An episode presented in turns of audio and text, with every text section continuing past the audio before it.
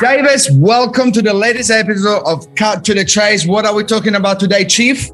Well, we're talking about uh, the only thing that about certainty is uncertainty itself.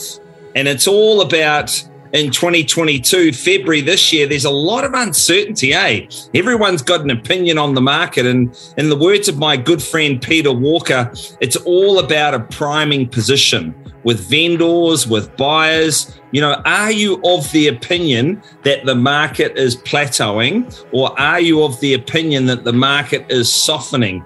And you've got to have that priming position to then go, right, who am I dealing with and how do I talk to them?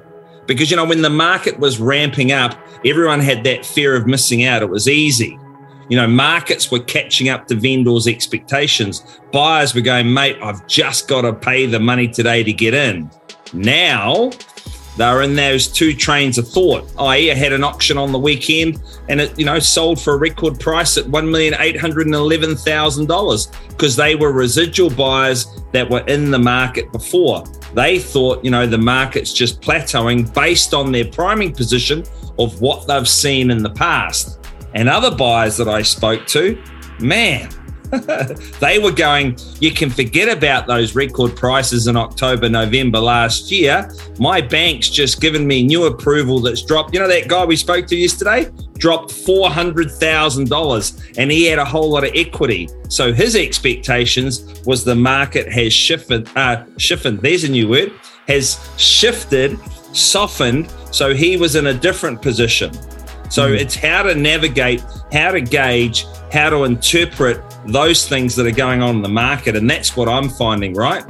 How about you, Diego? Well, 50% of the buyers do think the market is going down, and surprisingly, 50% just thinks it's going to plateau. I'm I'm on the first sort of uh, uh, camp. I I've seen a little bit of a drop where I am, actually a considerable drop in some instances, but uh, it's quite interesting talking to some of them because you're right. If you're residual, if you've been missing out for four months, perhaps you don't see that much of a drop. And it's just testament that, yeah, this week there's still sales happening. There's still people paying um, near what the vendors want. And uh, yes, some vendors sometimes are a little bit on the unrealistic side, but that happens even in a good market, Davis, right? They're always 10%. In a climbing market, vendors also always sit above it.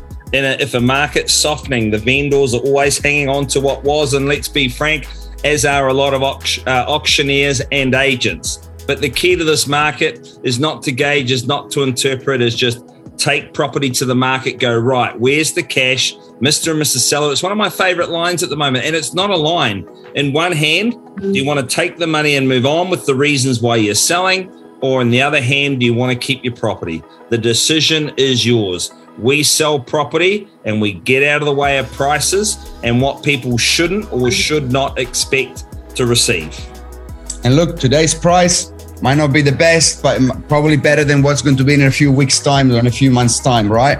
And uh, look, the market is still going. So I think it's in your head, right? It's in your head. You can see the agents already panicking, some of them. They're just stressing out. The open homes are not as busy. The phone doesn't ring as much. Well, ring people yourself then. It's just easy. You got to put energy in the market if the energy is uh, is not coming from the market itself, right? It's it's of course forward, but we've been a couple of times on a couple of different cycles. You you more than me, obviously, but uh, doesn't change the real estate market, does it? We have to create a market now. The market's not going to put energy into the market. So, in our words of our good friend Peter Walker, priming position, ask questions, see where buyers and vendors are sitting, what's their opinion, and then you can deal with it and help them move on with their lives. We love selling property, don't we?